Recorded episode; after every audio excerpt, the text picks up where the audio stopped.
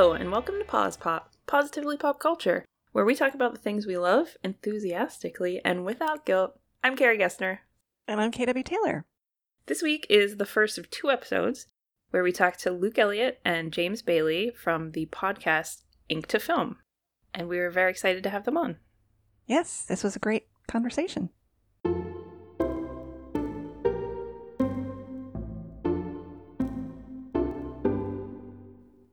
So, we're here with the hosts of the Ink to Film podcast, Luke Elliott and James Bailey. Welcome. Thank you so much for being here. And uh, I'm going to have you guys kind of introduce yourselves individually. James, do you want to give us a little background of you? Sure, yeah. Um, James Bailey. I work in the film industry. I work on TV shows and film. We started a podcast together, Luke and I, called Ink to Film. Basically, we cover a book and its adaptation. So we usually spend a, at least one week, maybe two or three, on the book, and then we move over to the to the film the following week, and we kind of compare and contrast. And we always kind of try to come from a craft perspective, from the perspective of of the artist, because these are the things that we're trying to do actively in our lives. I'm a filmmaker. Luke is a writer, and um, I'm so excited to be here. Thank you for asking me to come on. Thanks. And Luke, give us a little background on you. Hi, yeah, I'm Luke Elliott. Thank you for having me on. I am a graduate of Seton Hill's Writing Popular Fiction program, which I know you two are both very familiar with. So, yeah, I'm a writer uh, and uh, co host of a podcast, uh, which we just heard about. awesome. That is what we are too. Writers and podcast co hosts. yeah, so let's just jump right into why you wanted to start a podcast and whose idea was it and how how did all, that all come about? I'll let you lead off, Luke. Yeah. Okay, yeah, we we try we're trying to remember. It's been a we started in what August of 2017, or that's when we launched. So we we must have been talking about it a few months before that. I had been trying to start a podcast for a few months. I had been talking with another person about it, and and I think I I mentioned it to you, and you at the same time had another friend who you were talking to about starting a podcast. So we were like, oh, let's share notes. We're both we're both getting into this thing with someone else and we had different ideas about what we were going to do. And then both of our potential co-hosts kind of decided they weren't into it or or just faded away. and so we were like, well, you know, we're friends. Maybe we should consider doing it with each other. And uh, we started talking about, well, what would that look like? And we realized that our two interests sort of overlap in an interesting way because James is, you know, a filmmaker and studies film, and I study stories and writing and we realized that if we were to cover adaptations we could do both. And and once we thought of that idea and the idea that like that would be a way for us to continue to learn and and analyze the kinds of things we want to get into that was the idea that stuck with us even though i know we had some a few other silly ones that we kind of kicked back and forth but we kept coming right back back around to this one. As every, I I think, basic couple of men try to do when they start their podcast, we we of course like thought of ways to try to thread in alcohol. We were like, can we put, can we make it about scotch or beer or something? Can we? Is there something we could do here? But quickly realized that that's like not something we were interested in doing. So a couple other details that I can remember is we actually were in the process of playing a D&D campaign and a lot of the people fell off of that and then we were like well our you know our Tuesdays are kind of free now if you want to try to do something different maybe we could roll it, it roll this into a podcast so yeah and the rest was history yeah That's awesome. That's really cool. So this has been about four years or so then, right? Or almost. Yeah, we we started in August of 2017, and I was looking at it, and we've we've done 183 episodes as of today, Oh, and Wow. That that covers 73 different book to film or book to TV adaptations. oh my goodness. Wow. Maybe it's hard to know within that, but what was one of your favorites? And that may differ between the two of you. Like, what's one of the best things you've covered that you had the most fun with? I think we both know that it's Shadow and Bone because we guessed it on that one. that was a lot of fun. it was it was definitely a lot of fun yeah it's this is always so hard for me and and we're we're notoriously bad at this like trying to pick favorites and things um but i went through the the list of episodes that we had and and for me it's like can't specify specific episodes especially with the the amount of time that it's been sometimes but some of the projects that really stood out to me were fairly recently everything feels recent to me because these last four years have kind of felt like all it all blurs together at some point but one of the major ones was lovecraft country that we covered probably about a year ago or so. Mhm. And that one was just such a like I don't know, such a timely story and like getting to read it and having it be its own, this specific snapshot of you know deep south like mixed with with all these lovecraftian elements was so cool. And then getting the adaptation where it was like really reclaimed by like the black community and and like what that show meant and how cool and crazy that show was. That was one that stands out to me. It, we had great conversation about it. It was it was a lot of fun Yeah, we had uh, Remy Nakamura on, one of my one of my good friends, who's been a guest for a few different projects, including one that I'll talk about. So one of our frequent authors we touch in on is Stephen King, and I was thinking about it like, what would be my favorite of those? Because I got to talk about King at some point. I think it would be The Shining is the one that really stands out to me. We had on uh, Wendy Wagner, who's uh, one of the one of the editors for Nightmare Magazine or the managing editor at Nightmare Magazine, and also an author herself, and, and just an awesome person we had her on and we had Remy on. So we had these great guests. Uh, we talked about the novel over three episodes, and then we did this great deep dive into the film. And you know, it, so much to talk about with Stanley Kubrick. It was it was just a lot of fun. especially clashing stephen king and stanley kubrick's like Yeah, differing visions and everything like that yeah. It's such an infamous story with that one, right? Like how King Yeah. hates it, and like I don't know. It's just a lot of fun to talk about what, Yeah. what went on there. And then uh, I did want to shout out the fact that Remy actually returned later on f- to be on Lovecraft Country, our Lovecraft Country episodes with us about the show. Very cool. We actually covered both of those topics briefly. We, we don't go as in depth as you as you guys do. You didn't Yeah. do four hour and a half episodes on it. No. I think we talked about each one 15 minutes, if that. Yeah. I have I have a, a continuing list of, of just sh- some other ones that are like obvious ones that stood out to me. yeah, All of our Lord of the Rings coverage, Oh. I, f- I had a ton of fun with. It's just like classic fantasy. I think it's you know everyone's read it, everybody's familiar with it. So we had a lot of fun with those, and those movies mean so much to me. So so getting to cover that in our podcast was just such a such a joy. yeah, and that was what twelve episodes in total for the Yeah. for the three movies.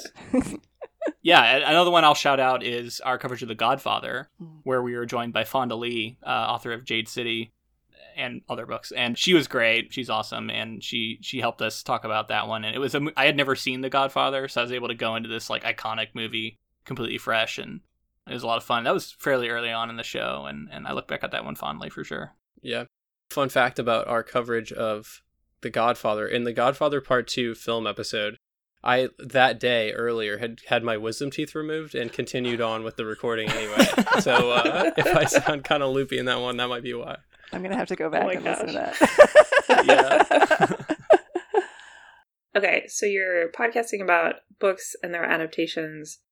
Did you come into that with a general idea about adaptations? Do you prefer when they're, you know, by the book or do you prefer when they're looser? Just what are your thoughts on on that?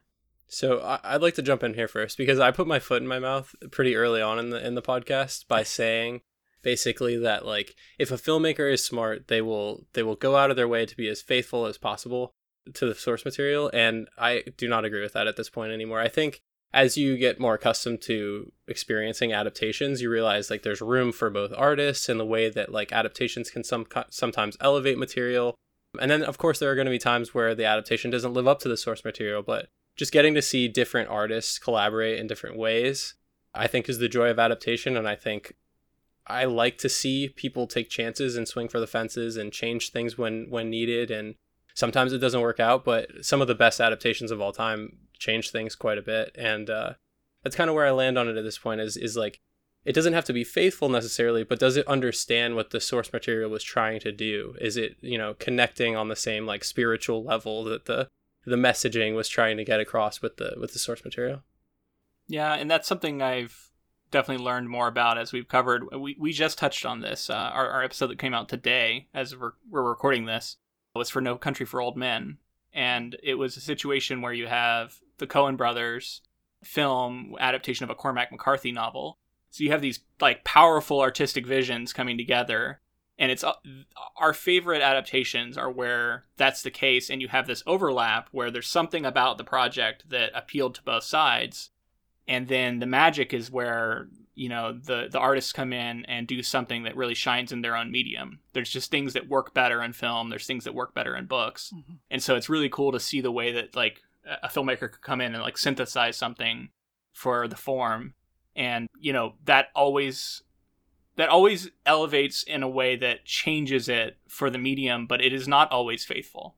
Mhm. Sometimes it is though. Like I, I was thinking about Silence of the Lambs is an incredibly faithful adaptation in many ways. There's some small changes, but for the most part, it's very very close. So it's it's there's no real cut and dry rule. Like it can be done many different ways, and it's something that is sort of endlessly fascinating. And I think that's one of the reasons why we can keep coming back and and looking at like how did they do it this time because every time's different and it's always interesting to talk about. And we're never we're never gonna run out of them either. There's Yep. so many adaptations. Yeah. I, I can't. bel I've been looking at the list of things coming out this year alone, and I'm like, I know we can't cover. We can cover a third of these at most, maybe.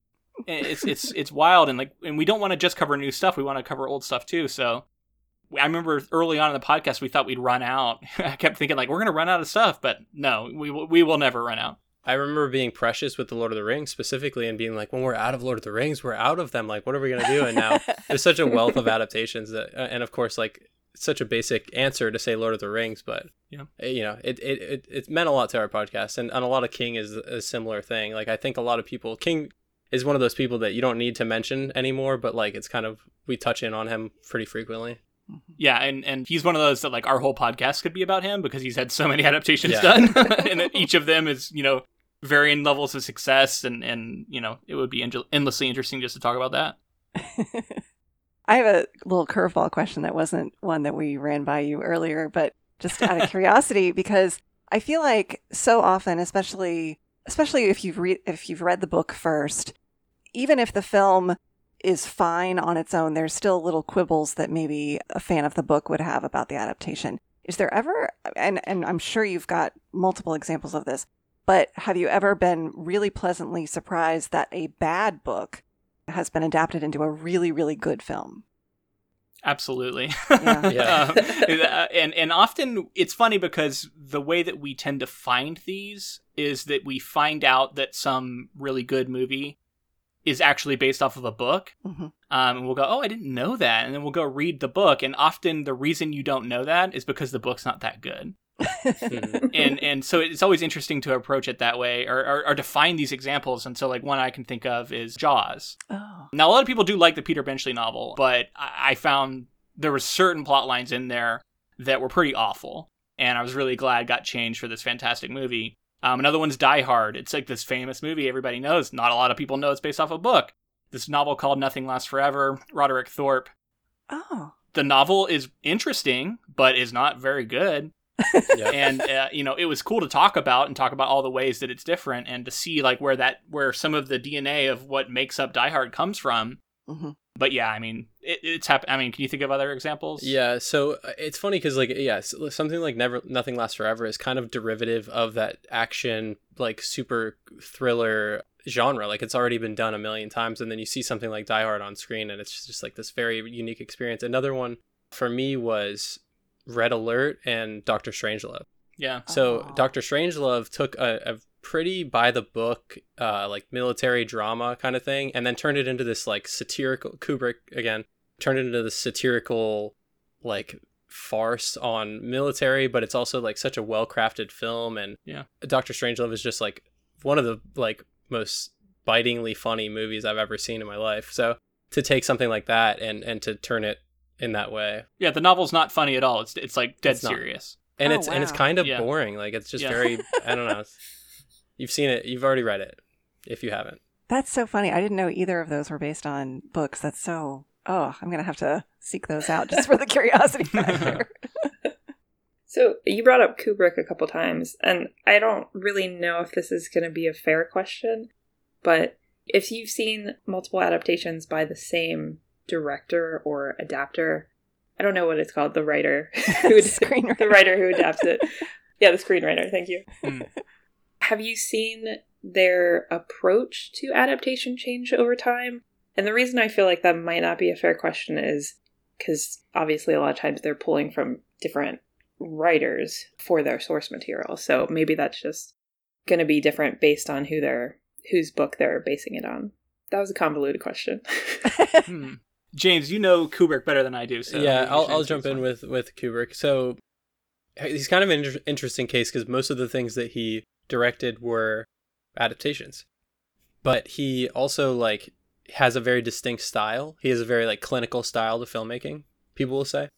And it's hard for me to parse between his style and like what he's pulling from the adaptation and and kind of see if he's like approaching them differently because the the project calls for it or if he's approaching them differently because he's like coming into his own as an adapter.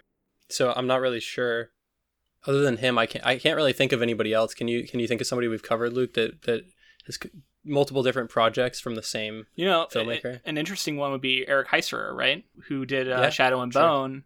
He also did a, the screenplay for Arrival. Now it was a Denis Villeneuve Oh. movie, but he adapted the screenplay. So that would be an open question, I guess. Is like how did I mean very different projects, right? Like this like prestige drama, sci-fi drama film to this Netflix sensation uh, YA adaptation.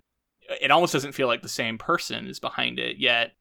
I think a lot of smart decisions were made in the adaptation process both ways. So it's hard for me to like really pin down an evolution between different adapters because we don't revisit the same person enough to probably get a good feel for that. But that's something I'll be looking out for in the future, especially as we continue to revisit certain people like Kubrick, which I know we will probably circle back to at some point and do like 2001 Space Odyssey we haven't done yet. And certain ones from him we could we could definitely touch That's on. another one that people most people don't know is based off of something, but it's not really. It's like a novelization or something, right, Luke? No, I think it's based off an Arthur, Arthur C. Clarke novel. novel. I don't know. Okay. We, well, we, Well- I have, we haven't covered it yet, so I don't know. Actually, with that, I think the case was. I, I this might be not quite exactly correct, but there was something where Clarke was writing the adap- the novelization from a s- early screenplay, and it got Mm. done and it released before the film was done, and the film ended up undergoing a ton of changes before it was. So they are very different pieces. So I think that would be an interesting one for you guys to cover. yeah, it's on our list. I don't know if Kubrick ever directed something that wasn't an adaptation. Like I'm, I don't, I can't even. yeah, even. you might be right one. about that. It's Yeah. interesting, right? Like he, he he is this this this like towering figure in film, and hmm he's one of the cases of what we talked about earlier, where it's like he has very strong visions for what he wants to do with his movies, hmm and he finds these things, and they're very different from one another. You look at the source materials, and you're like, what do these have in common with each other? You know, what does Well, what you does The of, like, Shining have in common with this? Barry Lyndon. yeah, Barry Lyndon was based on Yeah. a 18th Yeah. century novel or something. It- and think it's so different from something like The Shining, like very Exactly, right? d- Like- genre different, like so how does he different. how's he picking these and uh, maybe only he knows you know and uh, Yeah. he just finds something in there that overlaps with something he wants to do and and that's what that's where the magic happens Even Eyes Wide Shut was based on like a Victorian short story, which he then That's what the- that's transposed the- into present day, then present day. So he's he was free with how he translated those things. Anyway, I could We- probably that go was on the about. one. Yeah. the one question I had was Eyes Wide Shut. I was like, I don't know if that one was adapted, so I'm glad Yeah. that you knew It's that. uh, Arthur Schnitzler, if I remember correctly. I don't know, but it, it was very different. there was a story for the shining right didn't we talk about it on the episode where he was like reading novels and his assistant could like hear him throwing them against the wall as soon as he figured out he didn't want to cover it he'd hear just hear a thump and a thump and a thump and then after a while he like heard silence and they like, came in and was like what's going on and he was reading the shining apparently and like read read it all in one sitting or something and was like this is the one and so i don't know maybe that was that was his method apparently just reading them and then throwing them against the wall he didn't like there was a documentary that I watched around the around the time that we covered The Shining that was that, that he he really did feel like it was like uh, there was a, even a quote by him that was like, "Who am I to? Why should I spend all this time trying to write something when someone who's a much better writer than I is going to write it, and then I can use my skills to direct it in a certain way?" And so I think he was smart in knowing that like these people are able to write these specific stories with such effort that I might not be able to put into it, and then I can create a screenplay based on that, and then use my my eye for direction. So, really interesting person. Yeah. Yeah. Thank you. So, one of the things that we do in our podcast, as you know, is we focus on the positive and we generally don't cover stuff that we don't enjoy, or at least, or at least we have to enjoy it uh, in a small way, even if it's. There's been a few times where we, we decide we're going to cover something and then halfway through consuming it, we realize, oh, this is not as good as we thought. One of those being Yeah. the Paramount Plus adaptation of The Stand, Hmm. which I did not, I don't, I didn't even finish it. actually. oh we fin- we finished it We had yeah. We oh, had- I know you did. I know you did. but yeah, so is it ever a case where you you find yourselves not enjoying it to the point where there's I mean, do you try to find something good to say about the piece, whether you're really not enjoying the book or whether you're really not enjoying the film or a television series? Have there been some that are just total duds both ways? Oh, abs- I mean, it does happen. It's always kind of a shame, and like we always feel kind of bad, honestly. Like go- walking away from an episode where we know that we had to be pretty negative about it. Yeah, is always tough because that's not that's not what we like to do. We like to come on and be excited and, and talk about all the things that we loved and talk about you know the how brilliant it was. And unfortunately, it's just not always the case yeah, The Stand I think is a good example of that. It's a novel by King that I really really like, and it was the first time James had ever read it, and so I was like getting to share this book that I really like, and, and we were getting to explore this this world, and, and we we just we do this thing sometimes when we cover TV shows where we blend it together and we we like tackle the like maybe the, the last part of the book and the show at the same time. Mm-hmm. Um, and we were doing a similar thing with The Stand, so I felt bad because it was like now he's starting to mix together his experience of this novel with this subpar show.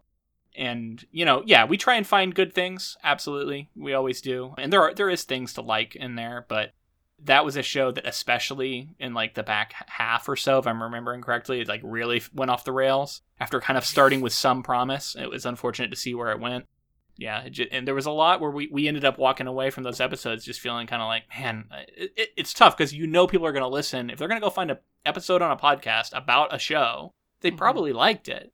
Mm-hmm. And so you know it's tough that you're gonna you're gonna be putting something out there that the people who are going to listen to it, all of them aren't going to agree with you. Yeah, and you know that's just something that we we encounter every now and then, but we feel like it's important to to stay true to ourselves and like it won't matter if if the next thing we rave about is actually amazing if we talk that way about everything we ever cover. Mm-hmm. If we're if we're unwilling to recognize when things have problems, then I think yeah. our credibility as reviewers will start to be in question. Yeah.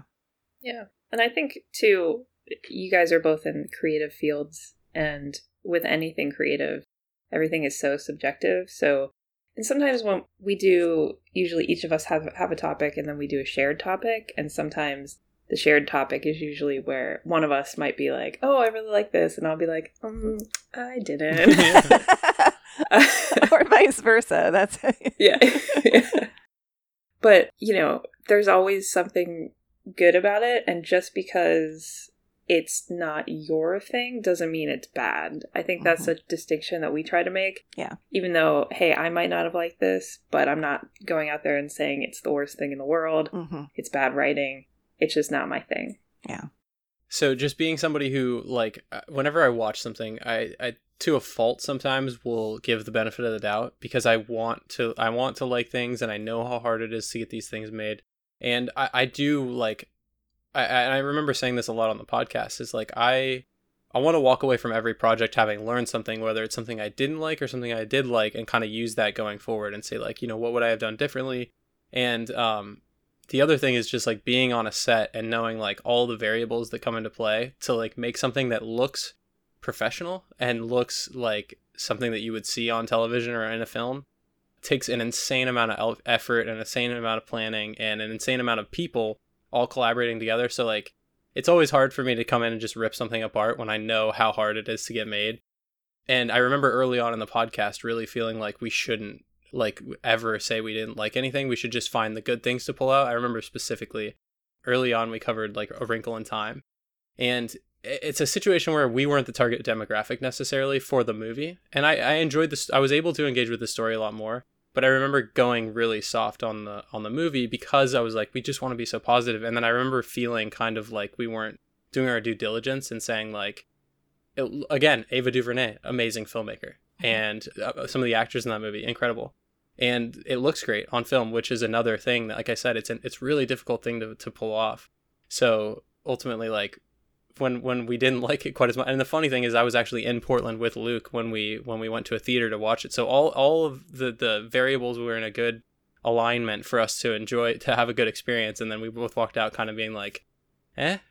You know it wasn't necessarily for us. And and that was the first time that i realized like we kind of have to be pretty true uh, as much as we want to come from like a positive perspective as well. Well, and that's something I was going to mention before is that, you know, when you're looking at a piece of literature, film, television, whatever, understanding what its genre is and what its audience is. And I've taught creative writing several times. And when I have students writing stuff that is just not a genre that I would ever read, or be really that interested in. I try to guide them through, okay, either be as close to the expectations of this genre as you can be. What does your audience want? Give them what they're used to and what they want and be the best the best example of that that you can be. Or do kind of not quite the opposite, but subvert it in some way so that it's interesting and maybe breaks through its genre and might even appeal to other audiences. And I think with with something like the Wrink- A Wrinkle in Time, that particular adaptation that was so for I think you know, I guess preteen girls who like fantasy and science fiction. And I mm-hmm. used to mm-hmm. be one of those, but I'm not anymore. And I remember, even though I loved the book as a kid, I felt like I kind of agreed that that film was not for me at my current age. Yeah, and that's okay. That, yeah, exactly. We said that a lot in that episode. I remember really leaning heavily on like, it's not for me. I'm sorry. It's not for me. I wish I enjoyed it more. Mm-hmm. and we, we kind of got burned, honestly, because it was like, we got to be careful covering stuff like that, right? Mm-hmm. Now, we want to touch things that are outside of our you know necessarily our wheelhouse and we want to continue to expand our horizons but every now and then it's like maybe we don't cover something like that if we know it's just not going to land with us but it's hard to predict because you, you know you never know when something will, will really appeal to you we came from a program at seton hill where the sort of idea behind the whole program is that there are many genres but it's one craft right like there's mm-hmm. this book that's that's the title of and that's the way we approach our our show too is that like even though there are all these different genres and there are all these different audience expectations there is one craft behind it all mm-hmm. whether that's filmmaking or writing or in the overlap of the two there's something you can talk about for all of them. Um, and I think both James and I, it's fortunate that we both have very wide ranging tastes. So even though I have certain like pet genres that are like my sort of core, like I really, really love this, I love honestly just tons of different kinds of movies, tons of different kind of music and different kinds of video games and different kinds of, like I, I I really I really do have a pretty wide palette for that sort of thing. And so I'm able to focus on different interests of mine and go like, well, this time I shouldn't be comparing this to this adult fantasy novel if it is a sci-fi thing for children. You know, like you mm-hmm. you have to like compartmentalize a little bit and and focus on that one area and think about everything you know about that one specific genre, like you were saying, uh, KW. So I agree. You know, and we try and do that on our show as much as we can. Something else I like to do is like imagine whether or not it's you know for me necessarily. I like to imagine like if I was the person, the creative force behind this. That kind of helps me to like put myself in the in the mindset of like what would I do differently? What could I change within this? You know, what within the framework of what they were trying to do? What possibly could they have done to subvert expectations or to do, you know, something more interesting or surprising? And I think that helps me kind of gauge where I'm at with like what I felt like I could I, I could see myself doing as that uh, trying to make that project. Yeah. Yeah. Yeah. Well, great.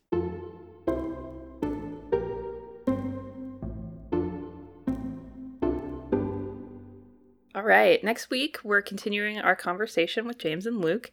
So stick around for that. Our theme music is by Joseph McDade. You can find me on Twitter at Carrie Gessner. And you can find me on Twitter at KW Taylor Writer. You can find us together on Twitter at Pause Pop Podcast. You can email us at positivelypopculture at gmail.com. You can also find our website at positivelypopculture.com. Thanks for listening, stay healthy and safe, and join us next time for another episode of Pause Pop.